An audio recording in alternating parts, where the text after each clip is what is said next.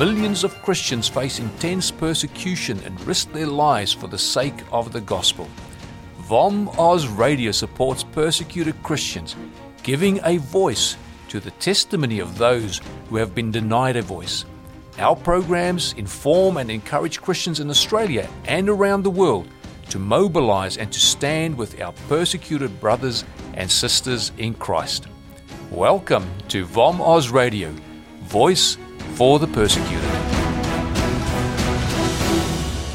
Welcome again. My name is Todd Nettleton, and we're in the studio this week with Floyd Brobbel. Floyd is the CEO of our sister mission in Canada, VOM Canada. He is also the author of a book called Trouble on the Way. We will talk about that a little bit. Floyd, welcome back. Yeah, thank you, Todd. It's good to be here. It is always nice to have our friends from Canada come and visit us.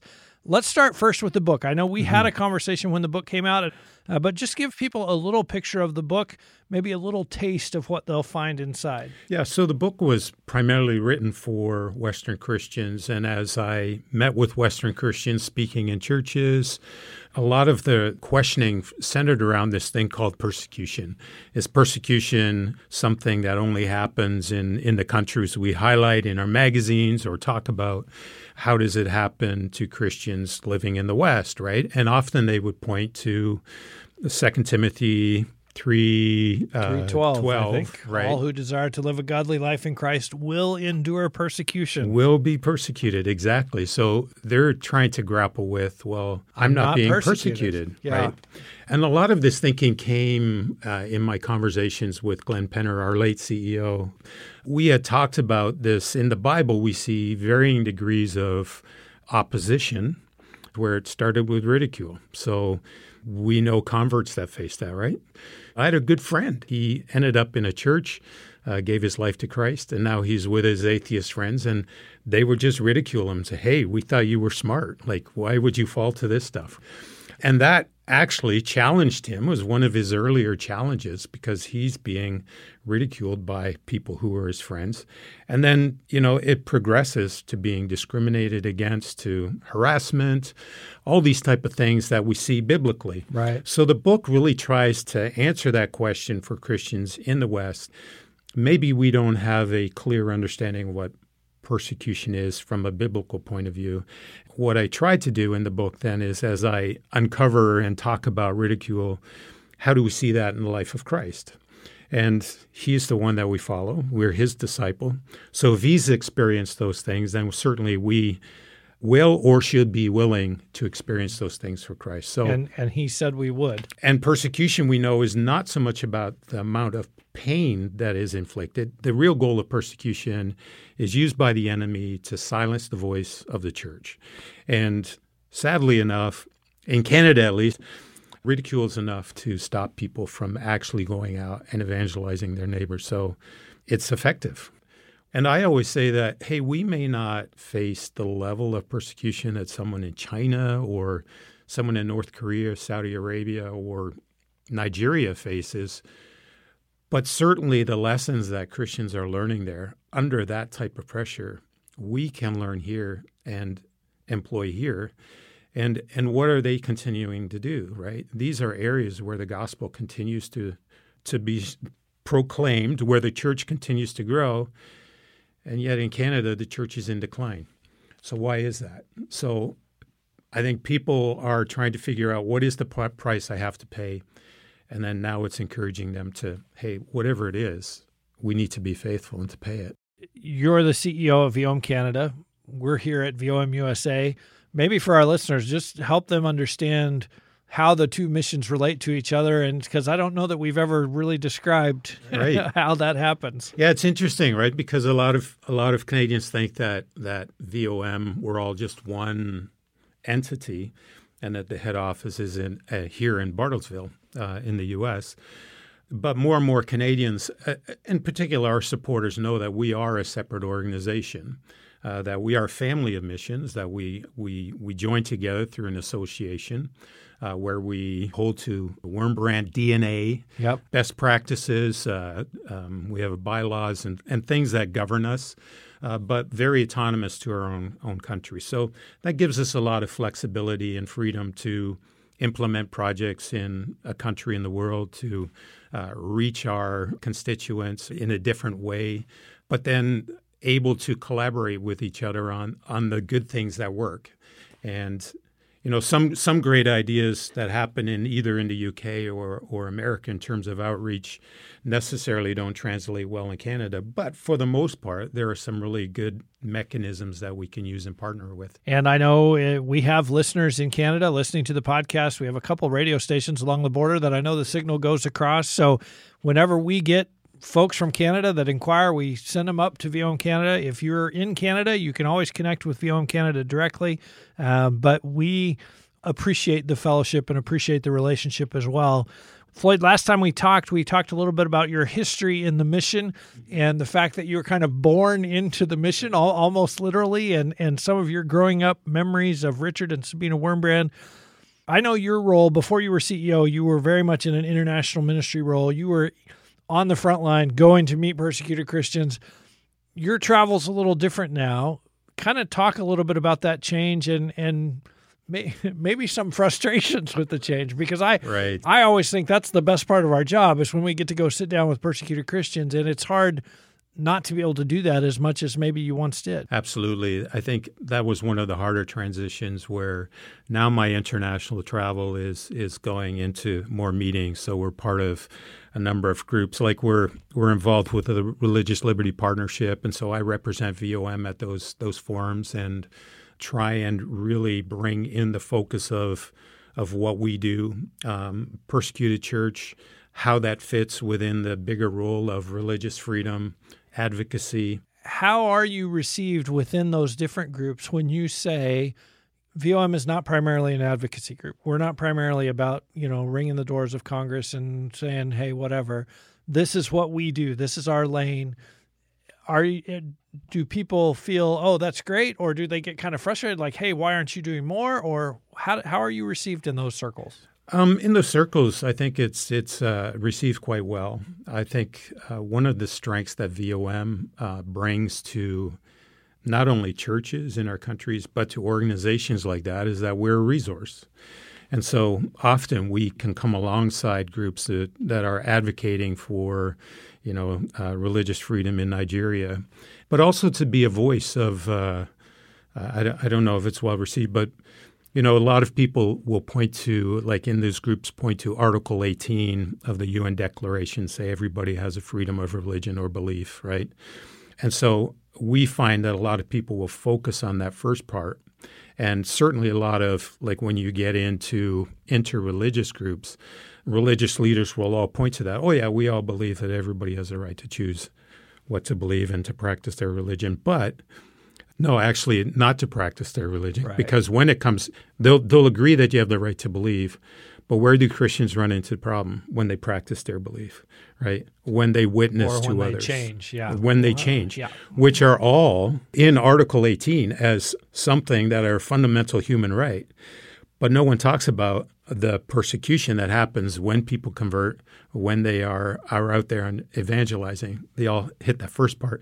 So I've been being a little bit more upfront uh, in those conversations to go. That's great that we believe the first part what are we doing with this last part? Floyd, I know recently you did get a chance to sit down with some persecuted Christians, and we talked about this is a, a, sacred thing and, and really the best part of our jobs. Talk a little bit about the people you met and the stories you heard and, and what's happening. Actually, this happened by accident. I was just uh, going to Thailand to visit a potential partner, and he was talking about some work that he had been doing on the, the Burmese border with Thailand he was talking about a pastor. Uh, he was pastor in Burma for many years, um, living in a conflict zone. And so there's that the eth- ethnical uh, uh, stuff that's going on, or the tribal uh, issues that are happening. But he was also a, a, Christian who had written or had, had started a teaching on what is the difference between uh, Christianity and Buddhism. And uh, as he taught that, he, he was leading many people to the Lord. He was arrested because of his activities seven times. Uh, he shared a little bit about his torture. He said one of the things that they did was they had strapped him in a chair, and so he couldn't move. He couldn't move his head, and they just had this constant drip of water on his head, just constant drip of water, and and then he he stopped, and then he said, and there were other tortures, but I can't tell you those. Those are too. I just can't get into that. Wow. So that reminded me of our founder, Richard Wurmbrand, who in his book Tortured for Christ was talking about some of the tortures and said, well, I can't even talk to you about some of the other stuff. It's way too worse. And you're reading Right. this stuff You're that you just talked about is terrible Yeah. and there's worse. So it reminded me of, of Richard. And then he said at one point his wife was arrested with him. They spent three months in prison.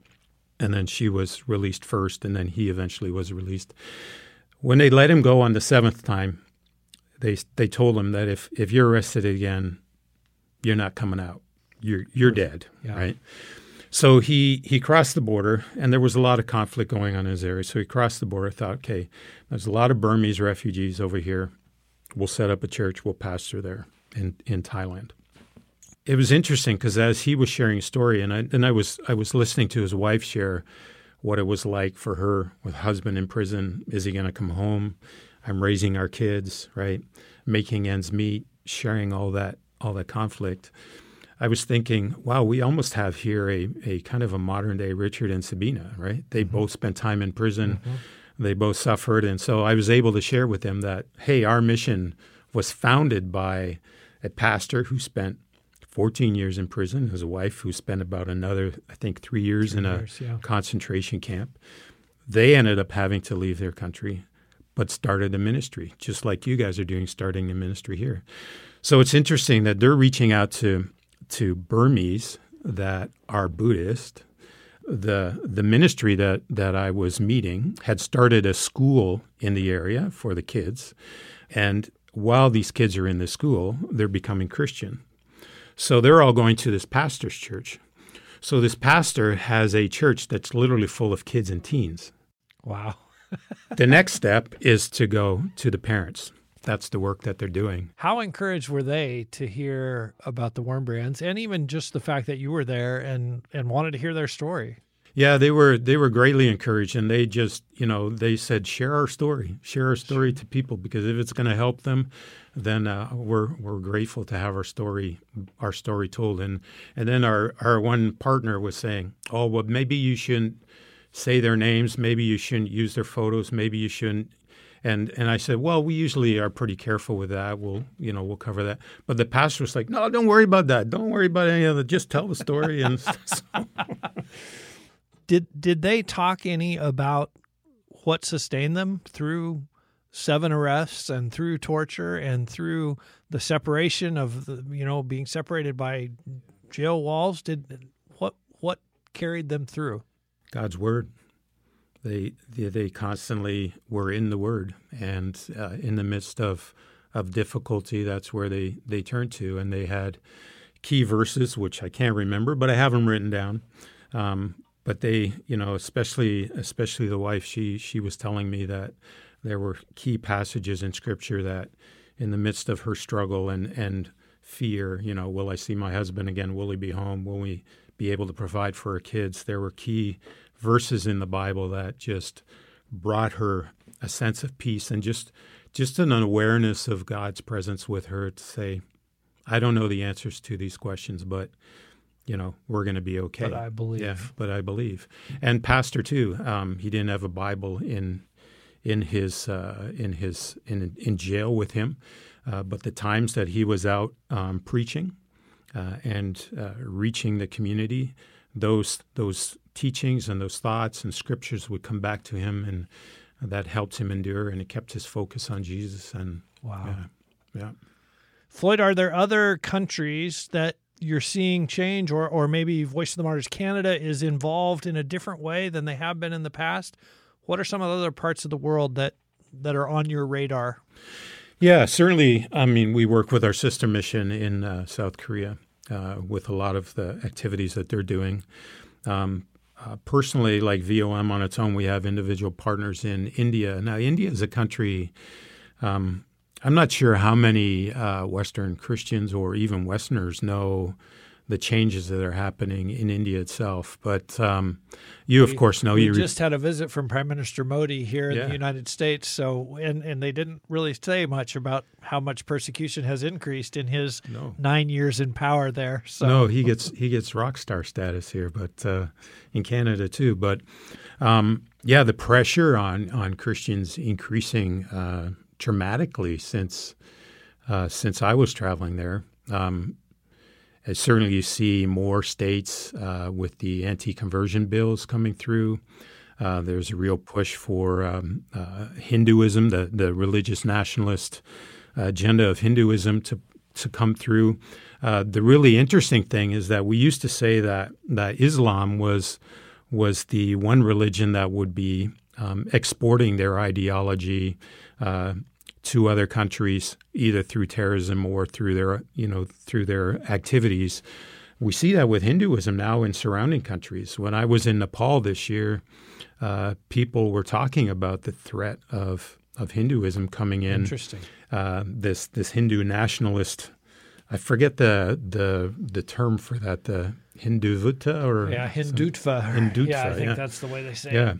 And and that's that's what they were pointing to in Nepal, saying this is a threat to us, and so surrounding countries are picking up. So you're seeing something different where this is now being exported to to other countries as well. How far will that go? I don't know, but I think predominantly what they would have viewed as as maybe historic India, um, that's what they would be targeting. And that philosophy teaches this India is a Hindu country. If you're going to be here, you should be a Hindu. And if you're not a Hindu, you should leave or you should change. Um, th- those are your options. Uh, I'm interested to know, Floyd, your take. I- I've been pondering this with the anti conversion laws. It seems like they are coming to the point where they're being used very similarly to the blasphemy law in Pakistan.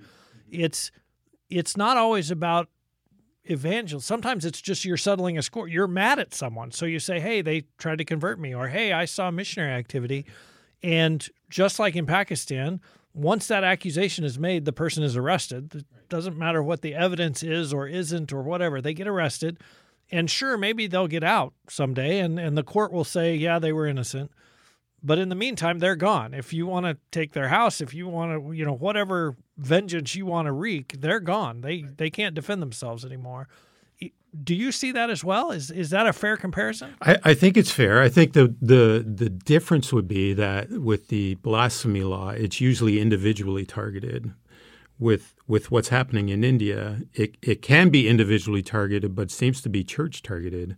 So we see more churches being attacked. Uh, we ha- I know I've seen footage of of Christians meeting, and and uh, they're being outside. The walls of the church are being ripped down while they're continuing to worship and pray. Uh, another group of uh, Christians worshiping, and uh, their service is, inter- is is being interrupted because they are being charged to say, "Hey, these people are converting." Uh, us to Christianity, so the church is being attacked, Right. and They forced us to come into Yeah. their church building and hear the sermon. They're forcing us to convert.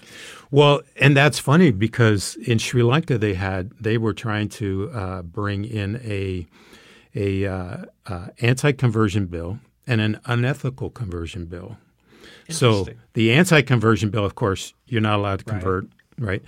The unethical conversion bill was anything that would coerce people to being Christian. So, an example that was used at one point was if a church is is meeting and the doors are open and the windows are open, which it's a hot country, so they're open, They're always open. and the music is playing, and someone is walking down the street and goes, "Wow, that's really nice music. I think I'm going to walk into this building and listen to this music." So he walks into and takes a seat and is listening to this worship music. And then the music stops and he hears someone coming to speak and so, "Oh, I'll listen to what he has to say." And at the end decides, "Hey, I think I want to become a Christian," and and moves forward to give his life to Christ they would say, "See, that was unethical. You lured that person in by the music."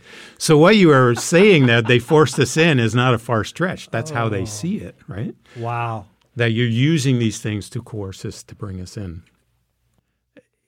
It literally is laughable. And and some of the anti I know one of the states has an anti conversion law that says if you are going to tell your friend that they should become a Christian, you need to go to a magistrate six months before you have that conversation right. and register. Yes, I'm going to talk to Johnny about becoming a Christian in six months. Right. Which again, I mean, just like the music in the open windows, right. it's it's ludicrous. Yeah. But it's it's, but it's, it's the law. It well, literally is so, the law. So thankfully in Sri Lanka that didn't go through. Good. So that that that that's been they've been talking about that for years. So that's never. But that was an an example that's been used. So I can see how someone in India would say, "Hey, they're trying to convert people. They're meeting together. Their worship service, their whole agenda is geared to bringing out preaching this message and preaching the gospel." Which we say yes. yes, right? it is. Um, and so they'll attack, right? And that's why they attack. Floyd, as we finish up, we always equip people to pray. How do we pray for persecuted Christians? I think of India and Sri Lanka, we just mm. talked about. How do we pray for people in India right now? Yeah, I think we, we pray that uh, they would continue to feel the Lord's presence with them in the midst of their suffering. Uh, certainly, that's what Wurmbrand talked about when he was in his jail cell, that the Lord's presence was there. Um, praying that, um, that, that they would continue to uh, be able to meet together. Uh, certainly, persecution is trying to uh, segregate the church and, and stop Christians from meeting, but pray that they would find opportunities to meet together because it's it's it's in meeting together that that um, that we find strength, right, and that we find unity, that we find purpose, and so pray that they'd be able to do that, and and just pray for their persecutors that they would be able to uh, in the midst of of, um, of, of enduring persecution, that they would be able to demonstrate to their per- persecutors the love of Christ, and the, and that that message would would come through. Because certainly, I mean, we've we've written you've written chapters on it and testimonies on it how persecutors have seen the testimony uh, and, and, maybe it's not even anything that's said, but the way that Christians endure persecution that uh, has been a testimony of Christ for them, and they have come to Christ. So we need to be praying for them as well. Amen. Yeah. Floyd Brobbel, thanks for being our guest this week. It's always good to be here, Todd. Thank you. Christians in hostile nations may live far from us. As believers, we know that we are one with them and part of the body of Christ. As such, we can't ignore their suffering. If the Holy Spirit is impressing you to know more and support the work of Voice of the Martyrs, please visit our website at vom.com.au. All donations of $2 and more are tax deductible in Australia. This has been a production of VOM Oz Radio, Voice for the Persecuted.